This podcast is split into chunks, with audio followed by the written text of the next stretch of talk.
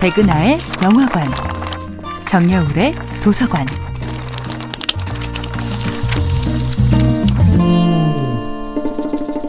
안녕하세요. 여러분들과 쉽고 재미있는 영화 이야기를 나누고 있는 배우 연구소 소장 백은하입니다.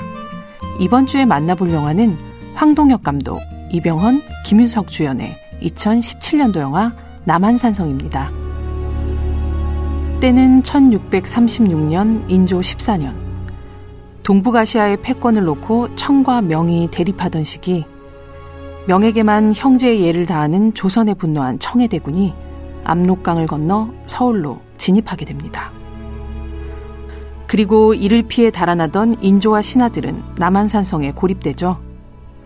영화 남한산성은 역사의 아픈 손가락이었던 병자호란을 배경으로 남한산성에 숨어있던 인조가 결국 청의 칸에게 머리를 조아리는 삼전도의 굴욕을 당하기까지 47일간의 이야기를 담은 영화입니다.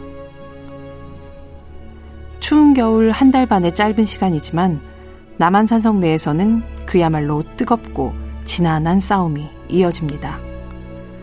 무기는 부족하고 군사적으로 열세인 것은 물론이고 시간이 갈수록 추위와 배고픔으로 고통받는 군사들을 보며 대신들의 의견이 갈리기 시작합니다. 배우 이병헌이 연기하는 이조판서 최명길은 죽음은 견딜 수 없고 치욕은 견딜 수 있사옵니다. 순간의 치욕을 견디고 백성을 지켜야 한다고 주장합니다. 반면 예조판서 김상원은 삶과 죽음에도 아름다운 자리가 있을진데 하필 적의 아가리 속이겠나이까 그만하라 하지 않았느냐? 청태종에게 엎드리는 것은 죽음보다 더한 수치며 그 공격에 끝까지 맞서 대의를 지켜야 한다고 주장합니다.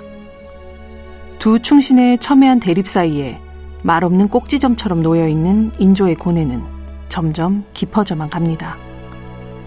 사르레는 추위 속에 병사들은 줄임배를 부여잡고 쓰러져 갑니다.